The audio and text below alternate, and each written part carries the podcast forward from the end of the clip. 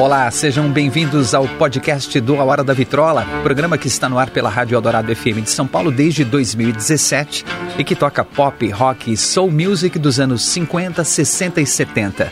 Eu sou o André Góes, produtor e apresentador desse programa.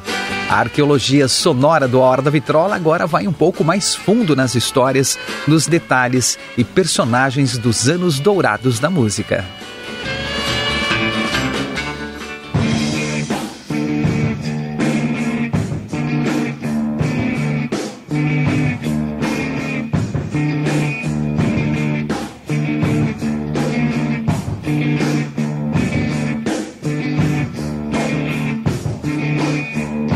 Jimmy Page é conhecido por seu trabalho com o grupo The Yardbirds e mais conhecido ainda com o Led Zeppelin. Ele praticamente dispensa apresentações, não é mesmo? Ele é considerado um dos melhores guitarristas de todos os tempos e não há lista de maiores guitarristas do mundo, mais competentes, técnicos e inspirados, sem Jimmy Page entre os dez primeiros colocados. O que pouca gente conhece é o histórico de Jimmy Page como músico de estúdio. Quer dizer, quem não ouve o A Hora da Vitrola na Rádio Eldorado F M cento e sete vírgula três todos os domingos ao meio-dia, talvez não conheça mesmo. Mas os melhores ouvintes que acompanham o programa já me ouviram falar bastante disso. Já toquei muitas músicas que tinham um jovem guitarrista que trabalhava como músico de estúdio antes de ficar famoso. Sim, ele mesmo, Jimmy Page. É, ele participou de muitas, muitas gravações durante os anos sessenta de diversos artistas, incluindo grandes sucessos e vários números um. E neste podcast vamos conhecer um pouco da sua história antes da fama mundial com Led Zeppelin e algumas dessas canções.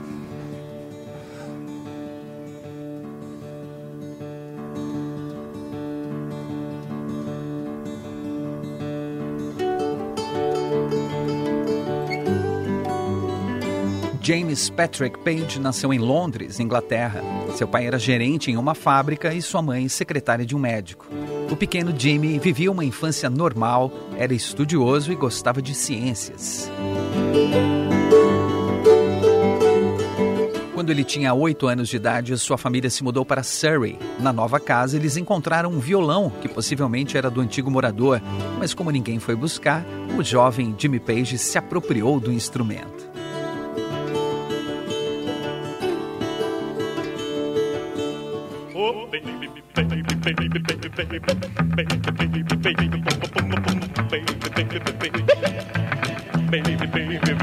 Ele tinha começado a se interessar por música depois que ouviu Baby Let's Play House, de Elvis Presley, música de mil novecentos e cinquenta e quatro, e ficou maravilhado com o som do guitarrista Scott Moore, da banda do Hey Elvis.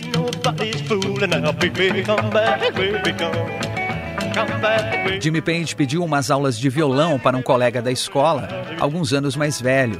Depois dessa instrução básica, ele começou a treinar por conta própria, se dedicando até oito horas por dia, ouvindo discos de Elvis, B B King, Elmore James, Freddie King e muito skiffle, tirando os sons de ouvido.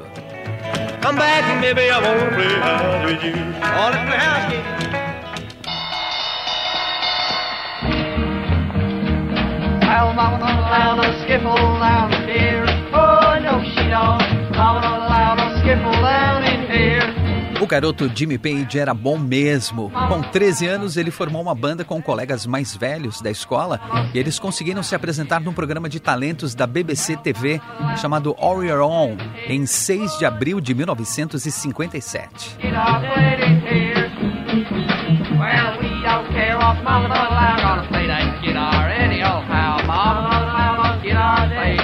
O apresentador perguntou a Jimmy se ele pretendia seguir tocando skiffle, mas ele disse que não, seria pesquisador científico e iria descobrir a cura do câncer. Como eu disse, era mil novecentos e cinquenta e sete e o Jimmy Page, adolescente, ainda tinha aspirações no campo da ciência. Mas era só uma questão de tempo para a música se tornar parte importante da sua vida. And you're just learning to play the guitar? Yes. Can you pl- can you, from a teacher. Do you play anything except skiffle? Yes, Spanish and dance. Do you as well? Can you move on? What are you going to do when you leave school? Take up skiffle? No, I want to do, uh, well, biological research. Do you? Mm. I knew that already, as a fact. What do you mean by biological research? Well, cancer, if it isn't discovered by then. You mean be a doctor? No, no, I haven't got enough phones for that, I don't think. So enough brains? No. Well, I'm sure you have. Well, all right.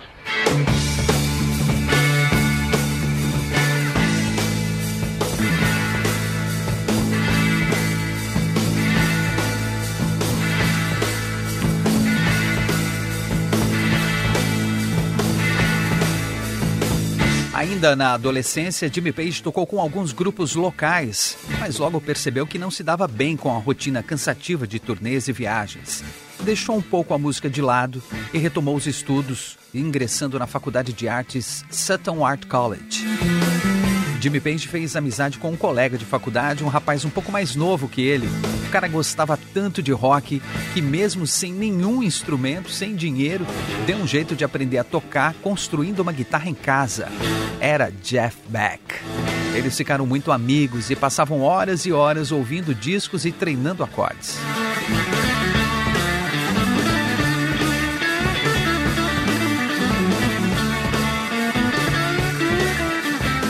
Os dois iam sempre ao Marquee Club, em Londres, o ponto de encontro dos músicos da região. Lá conheceram Eric Clapton, e era comum ver os três tocando com bandas que estivessem se apresentando, como Blues Incorporated e Cyril Davis All Stars.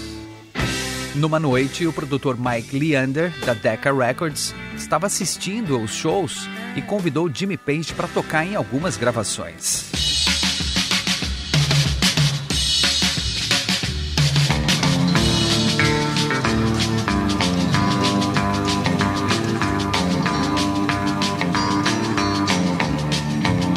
Seu primeiro trabalho foi com a dupla Jet Harris e Tony Meehan, no final de mil novecentos e sessenta e dois. Ambos eram ex-integrantes do grupo The Shadows, e a música que gravaram foi Diamonds. Jimmy Page, então com dezoito anos de idade, tocou violão. Diamond chegou ao número um da parada britânica e logo Jimmy Page recebeu outros convites para tocar em outras gravações. Ele rapidamente se tornou um músico de estúdio requisitado e respeitado, mesmo sendo tão jovem.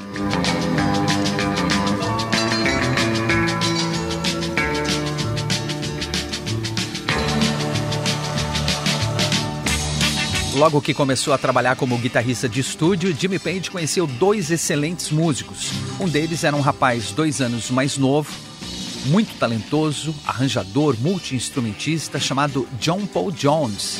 O outro foi Big Jim Sullivan, um habilidoso guitarrista que também trabalhava como músico de estúdio e ensinou muitas técnicas ao novato Jimmy Page.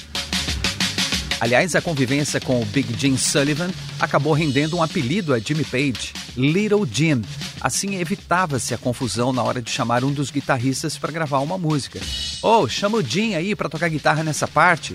Qual Jim? Então ficou combinado que o Big Jim era o mais velho e experiente e o Little Jim era o mais novo, iniciante.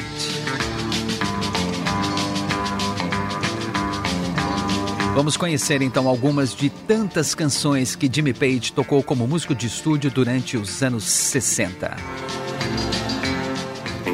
Carter Lewis and the Southerners, Somebody Told My Girl, mil novecentos e sessenta e três.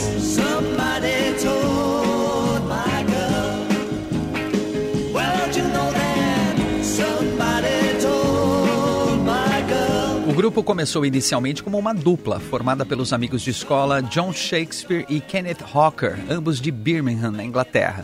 Eles gostavam de escrever músicas e resolveram tentar a sorte em Londres, onde se concentrava a maioria dos estúdios. A dupla foi contratada por uma pequena gravadora e eles passaram a compor para artistas e fazer alguns backing vocals em gravações. Logo, eles conseguiram um contrato como artistas mesmo e precisaram formar uma banda para gravar as músicas e se apresentar ocasionalmente. O grupo foi batizado de Carter Lewis and the Southerners e contou com vários músicos de estúdio na banda. E no meio estava lá o jovem Jimmy Page, pau para toda obra. O grupo fez algum sucesso e lançou alguns singles. Somebody Told My Girl, escrita pela dupla, foi gravada em outubro de mil novecentos e sessenta e três como o segundo single da banda.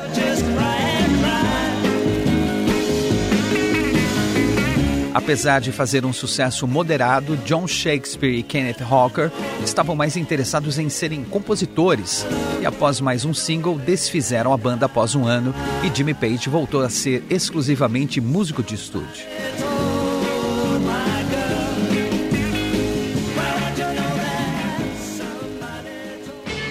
The Nashville Teens, Tobacco Road, mil novecentos e sessenta e quatro.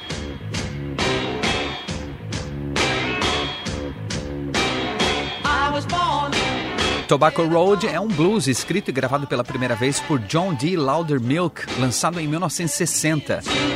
E ficou muito mais famosa com o grupo The Nashville Teens, lançado em mil novecentos e sessenta e quatro. Apesar do nome, os Nashville Teens não eram de Nashville, nos Estados Unidos, mas sim de Surrey, na Inglaterra, mesma região onde o Jimmy Page cresceu. A sessão de gravação aconteceu em junho de mil novecentos e sessenta e quatro e contou com o Jimmy Page fazendo o riff marcante.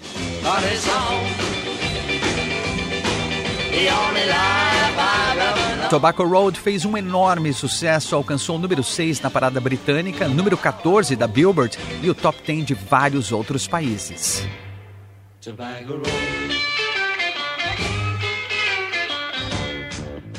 The Kinks, I'm a Lover, Not a Fighter, mil novecentos e sessenta e quatro.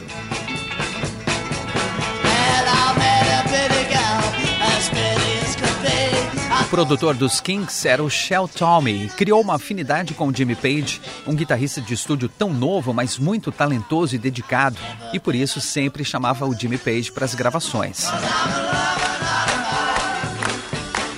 O The Kinks era uma banda bem consistente e afinada, então Jimmy Page fazia pouca coisa nas gravações, geralmente uma harmonia de acompanhamento no violão ou na guitarra.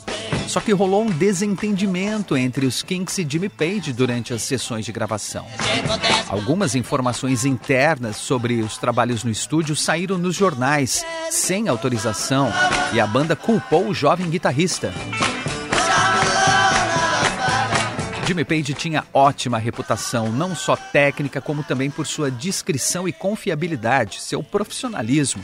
Mas não adiantou ele argumentar que nunca fez e nem faria isso, e também não adiantou o produtor Shel Talmy defendê-lo. O líder e vocalista Ray Davies decretou que não queria mais Jimmy Page no estúdio e fim de papo.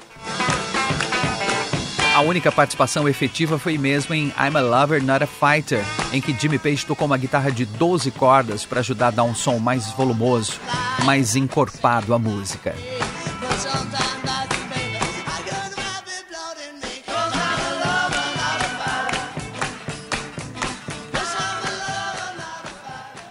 The First Gear, Leave My Kitten Alone, mil novecentos e sessenta e quatro.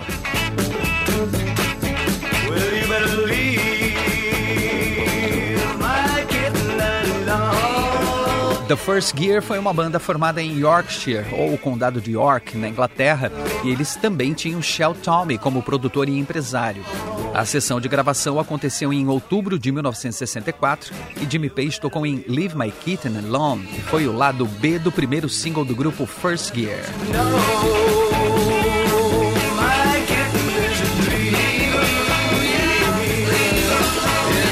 Muitos consideram o solo que ele executou na gravação como o melhor dos seus tempos de músico de estúdio.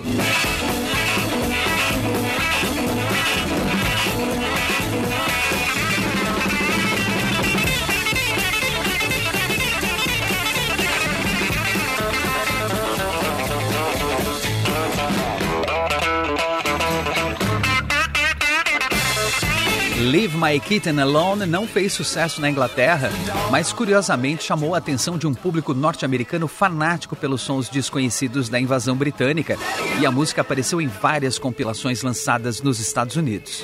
O grupo The First Gear lançou apenas dois singles e depois se separou.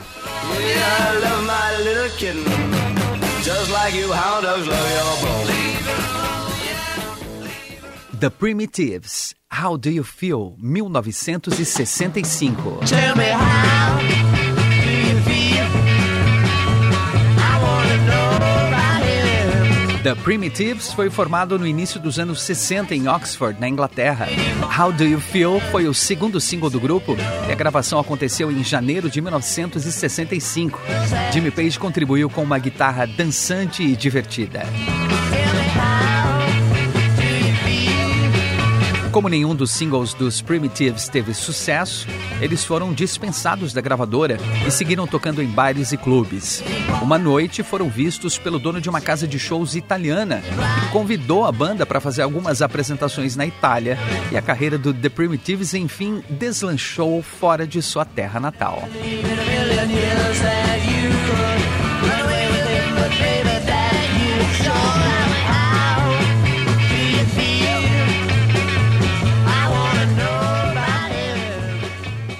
The Menace Boys, I Pity the Fool, mil novecentos e sessenta e cinco. Well, I pity the fool. I said I pity the fool. Bom, aqui são dois astros da música antes da fama.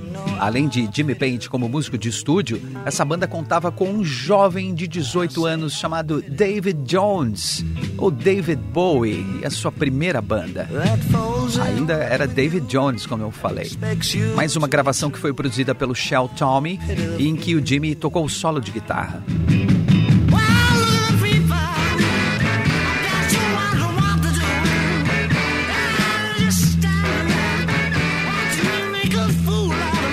David Bowie tinha apenas dezoito anos, mas a sua voz é inconfundível, mesmo tão jovem, né?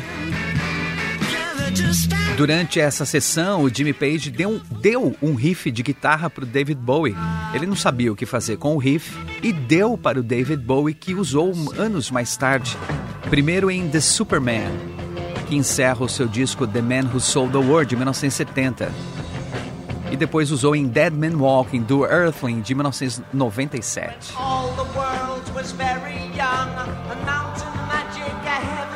O lado B do single de I Pity the Fool foi uma canção chamada Take My Tip, e foi a primeira canção escrita por David Bowie a ser lançada num disco.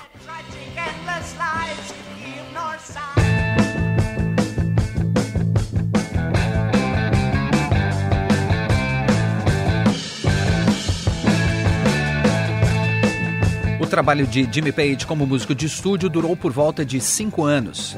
Ele não só tocava guitarra, mas também mandava bem na percussão, na gaita e outros instrumentos de corda, como violão e baixo. Foi um período de grande aprendizado.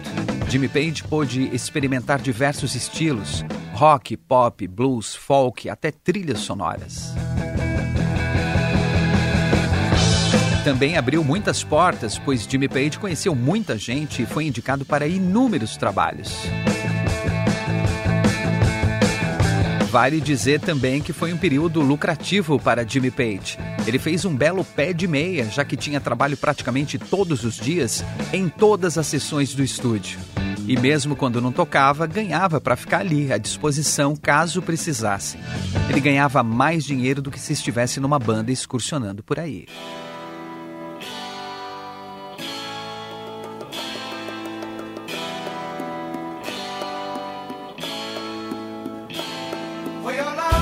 Em mil novecentos e sessenta e cinco, Jimmy Page foi convidado a integrar o grupo The Yardbirds. Seu amigo Eric Clapton estava de saída da banda e o recomendou.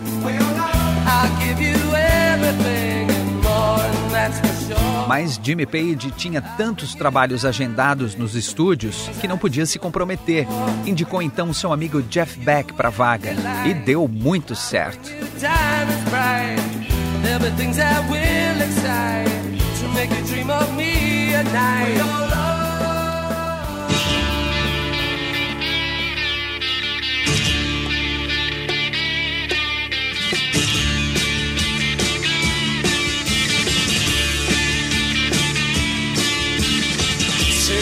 Jeff Beck, um guitarrista mais experimental, levou muitas inovações sonoras para os Yardbirds, se encaixando perfeitamente no desejo da banda de diversificar o som.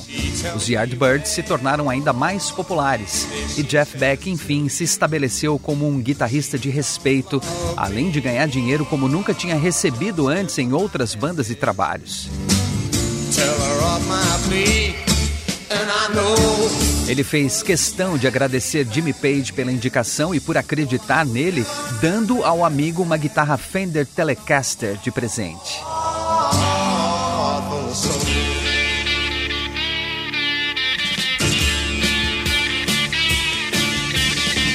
Um ano depois, o baixista Paul Samuel Smith saiu dos Yardbirds e Jimmy Page foi novamente convidado a integrar o grupo.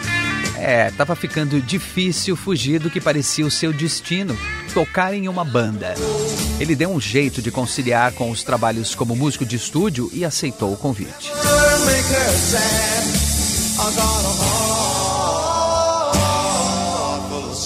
Jimmy Page ficou no baixo por um tempo e em alguns meses passou para a guitarra junto com o Jeff Beck. O grupo The Yardbirds, que teve um som mais blues no começo, depois um pouco mais pop psicodélico, agora tinha um som bem mais pesado, com duas guitarras.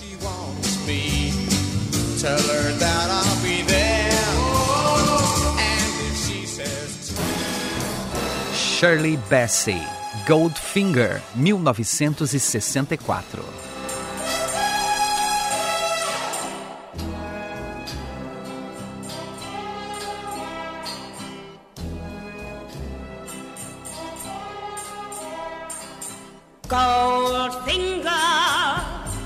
Jimmy Page tocou violão neste clássico, uma das trilhas sonoras mais memoráveis do cinema, zero zero sete contra Goldfinger. Ele disse se lembrar muito bem de duas coisas. Primeiro, a admiração que sentiu ao presenciar a genialidade de Burt Bacharach, que conduzia os trabalhos com gentileza e precisão.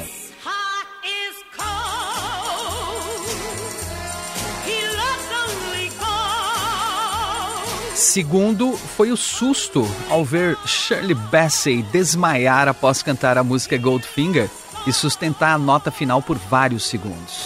Nas palavras dele, foi dramático, mas ao mesmo tempo incrível.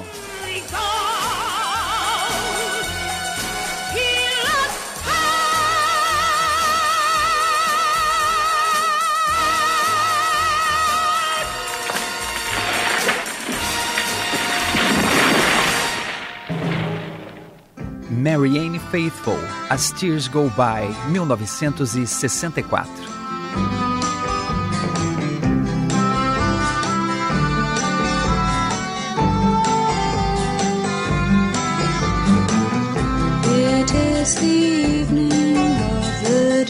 Composição de Mick Jagger e Keith Richards, foi gravada por Marianne Faithfull em maio de mil novecentos e sessenta e quatro, quando ela tinha apenas dezessete anos. Além do belíssimo som de oboé que envolve a música, a gravação contou com Jimmy Page na guitarra e John Paul Jones no baixo.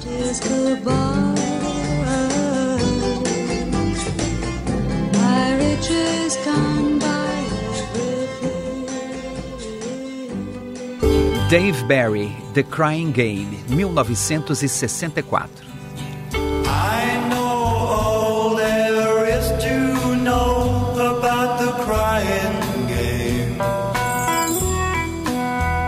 The Crying Game foi escrita por Jeff Stephens e lançada pelo cantor inglês Dave Barry em julho de mil novecentos e sessenta e quatro.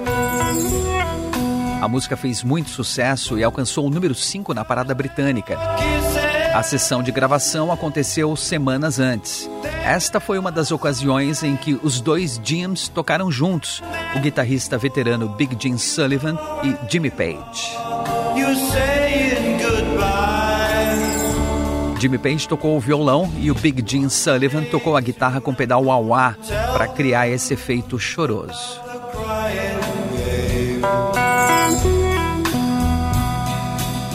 Foi uma ótima oportunidade para Jimmy Page aprender mais uns truques com o mestre Big Jim.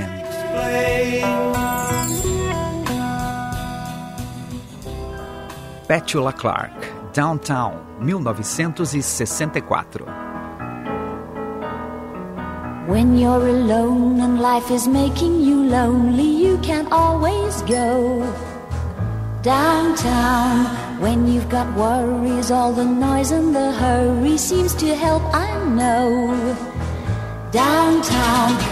Petula Clark era uma estrela na Inglaterra e em boa parte da Europa, mas ainda não tinha conseguido um sucesso nos Estados Unidos. Downtown foi a primeira música dela a alcançar o número um da Billboard e em mil novecentos e sessenta e cinco ainda levou o Grammy de melhor gravação do ano.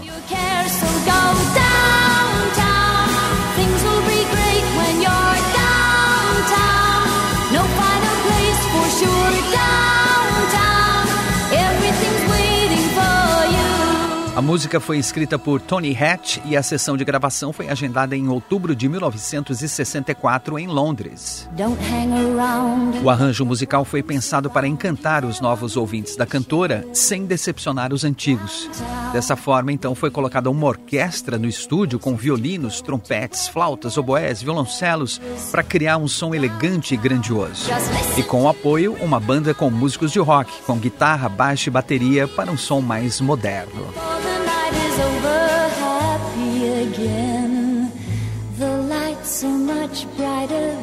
O guitarrista Jimmy Page foi escolhido a dedo, já que os produtores sabiam que podiam contar com ele para colocar a dose certa de guitarra na música. Petula Clark comentou em uma entrevista que encontrou ocasionalmente o Jimmy Page em um evento muitos anos mais tarde. Ele se aproximou, cumprimentou muito respeitosamente a cantora e disse: "Não sei se você lembra de mim, toquei em algumas músicas suas." Ela respondeu que, claro, que se lembrava, mas ficou mesmo admirada dele se apresentar dessa forma tão humilde e não como um guitar hero do rock que ele já era nesse momento. Petula Clark se referiu a Jimmy Page como um rapaz bonito e adorável.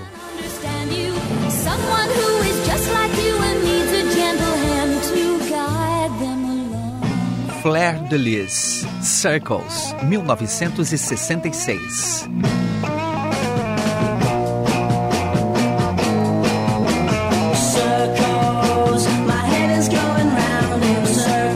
O grupo foi formado em mil novecentos e sessenta e quatro em Southampton, na Inglaterra. Passou por várias trocas de integrantes e de empresário e trabalharam como banda de estúdio para vários artistas. Quando conseguiram um contrato com o Andrew Lug Oldham, o empresário dos Rolling Stones, na Immediate Records, eles lançaram a música Circles em mil novecentos e sessenta e seis.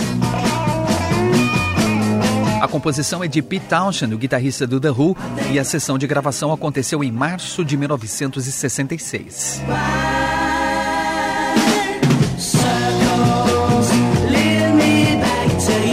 Jimmy Page, além de tocar guitarra na gravação, também foi o produtor da faixa. Muitos disseram que ele tentou imitar o estilo de Pete Townshend na música, mas o fato é que o público gostou muito mais da versão do Fleur de Lis do que do The Who. Após dez singles sem grande repercussão, o grupo Le Fleur de Lis se separou em mil novecentos e sessenta e nove.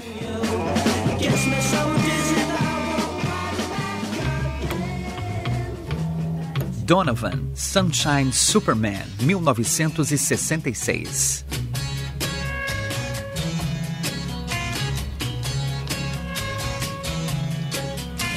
Sunshine came softly through my... A música foi escrita por Donovan em sessenta e cinco, inspirado em sua namorada Linda Lawrence. A letra é um pouco confusa, meio abstrata, mas ele afirmou que ela saberia que era para ela. Jimmy Page participou de várias gravações de músicas de Donovan. Sunshine Superman foi gravada em dezembro de mil novecentos e sessenta e seis e contou com Jimmy Page na guitarra, John Paul Jones no baixo e o Donovan cantando, tocando violão e tambura, um instrumento indiano de cordas.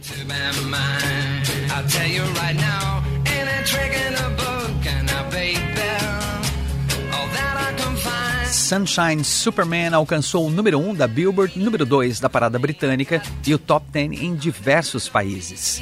Muitos anos depois, em dois mil e onze, o Donovan se apresentou no Royal, Royal Albert Hall e Jimmy Page subiu ao palco para tocar Sunshine Superman com ele.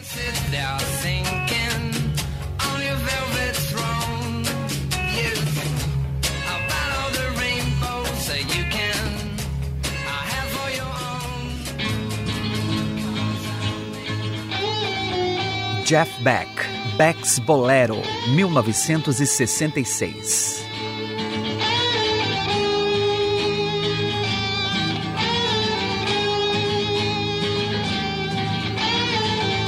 Beck's Bolero foi gravada pelo guitarrista Jeff Beck em mil novecentos e sessenta e seis como seu primeiro trabalho solo.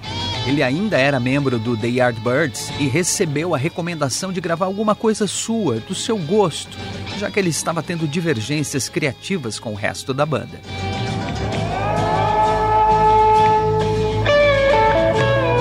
Ele então chamou seu grande amigo Jimmy Page, o baterista Keith Moon do The Who, que ele admirava tanto, e seu amigo Nick Hopkins, pianista.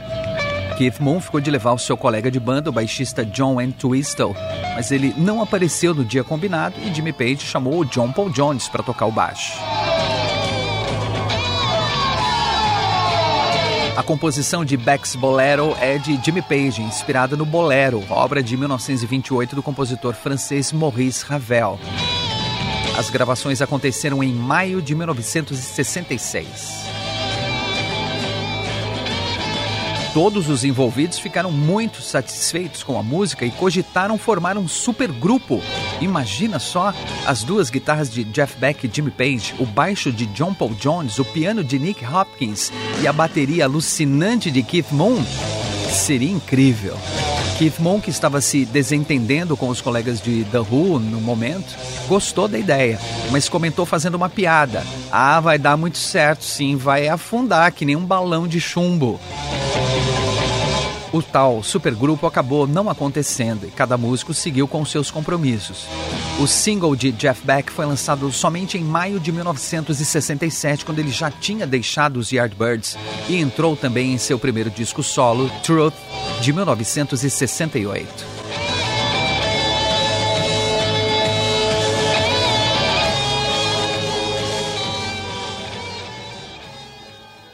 Joe Cocker, With a Little Help from My Friends, mil novecentos e sessenta e oito.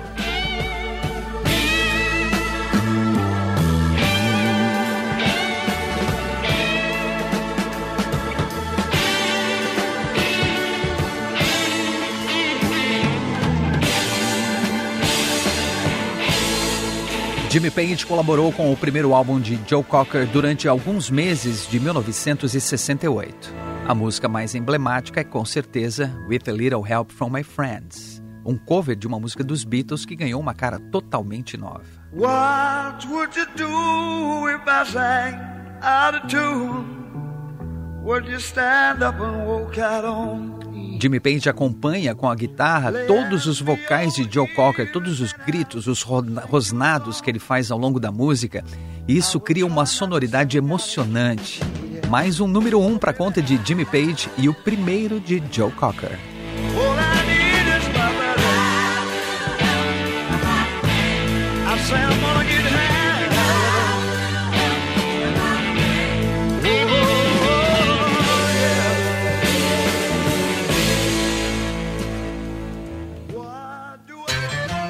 Lulu, Me, The Peaceful Heart, mil novecentos e sessenta e oito.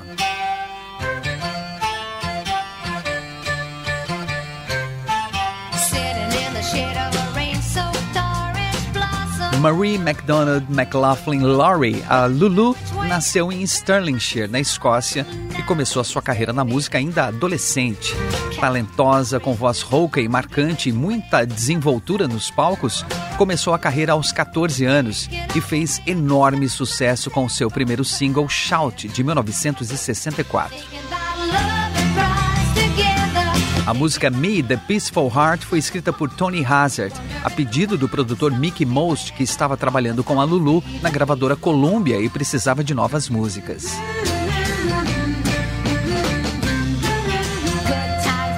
A sessão de gravação aconteceu no final de mil novecentos e sessenta e sete e o single foi lançado no começo de mil novecentos e sessenta e oito.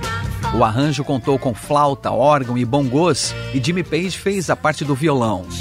O compositor Tony Hazard disse numa entrevista que todo mundo gostou do resultado e o Jimmy Page perguntou se poderia ter uma cópia da demo.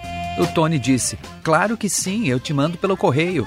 E o Jimmy Page retrocou, ah, tá bom, aposto que você não vai mandar nada, né? Tony Hazard reafirmou que enviaria nos próximos dias. Lógico que eu vou enviar, pode deixar que eu mando. Só que não. Esqueceu. E o Jimmy Page perguntou sobre a demo muitos anos depois, quando se encontraram ao acaso, e os dois riram muito. virou uma espécie de piada entre os dois.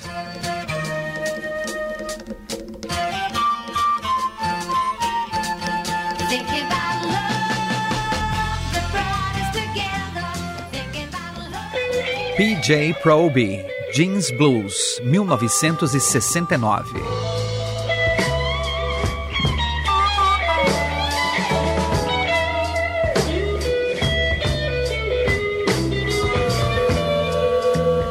A música foi gravada em setembro de mil novecentos e sessenta e oito e conta com todos os integrantes do Led Zeppelin, ainda com a banda em estágio inicial, como The New Yardbirds. O baixista John Paul Jones foi chamado para produzir o disco de P J Proby e chamou a sua nova banda para dar uma força, já que precisaria mesmo de músicos de estúdio. John Paul Jones tocou baixo, fez os arranjos e produziu.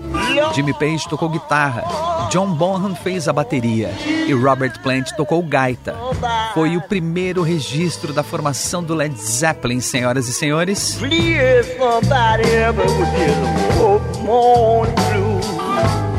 A bateria do John Bonham inconfundível, né? O grupo The Yardbirds manteve duas guitarras com Jimmy Page e Jeff Beck até o começo de mil novecentos e sessenta e sete. Jeff Beck saiu da banda e seguiu seu caminho, enquanto os Yardbirds estavam desmoronando aos poucos. Em meados de mil novecentos e sessenta e oito, o grupo se separou, mas aí Jimmy Page já tinha pegado gosto por fazer parte de uma banda de peso.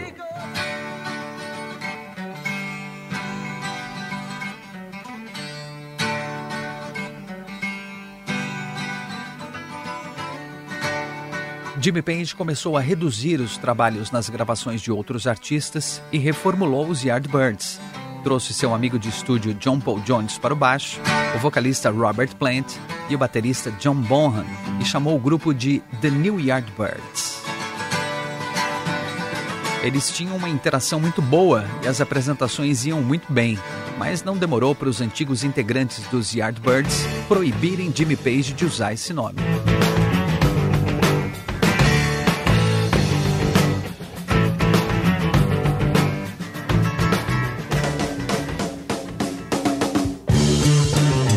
Tudo bem, então. Jimmy Page lembrou da conversa de Keith Moon quando eles gravaram Beck's Bolero e ajustou o nome Led Balloon para Led Zeppelin. E eles seguiram em frente. Jimmy Page estava confiante na banda. Todos sentiram que havia uma química poderosa ali, mas nenhuma gravadora se interessou em contratá-los.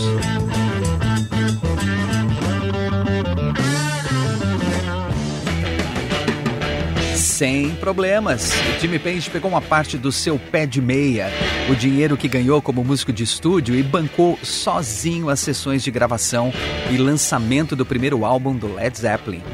Ele usou a guitarra que ganhou de Jeff Beck, pintada com um desenho psicodélico de dragão em todas as músicas do disco. Os gigantes do Led Zeppelin começaram sua caminhada na Terra. E o resto, meus amigos, é história. E que história!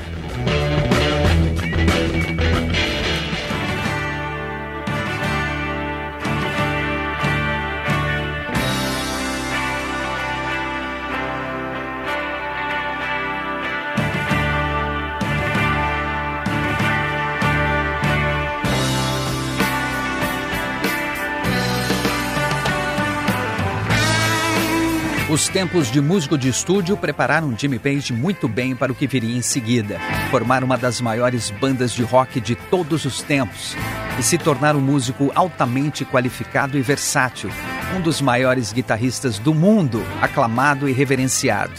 Tudo isso sem deixar de lado o sonho do garotinho Jimmy, que queria seguir uma carreira científica. Jimmy Page até hoje financia pesquisas pela cura do câncer e do H I V, além de contribuir com diversas causas humanitárias e ambientais. Muito obrigado, Jimmy Page, por tanta música boa, por tantos anos dedicados à arte de tocar guitarra e compor canções.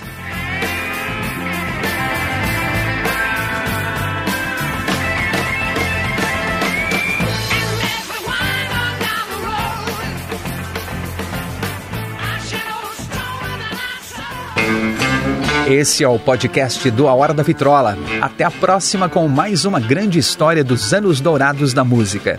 E não perca todos os domingos ao meio-dia, com reprises às quintas-feiras às onze da noite, o programa A Hora da Vitrola, os anos dourados da música na Rádio dos Melhores Ouvintes, na Rádio Eldorado F M cento e sete vírgula três ou rádio eldorado ponto com ponto br ou pelos aplicativos para celular e tablet da Rádio Eldorado.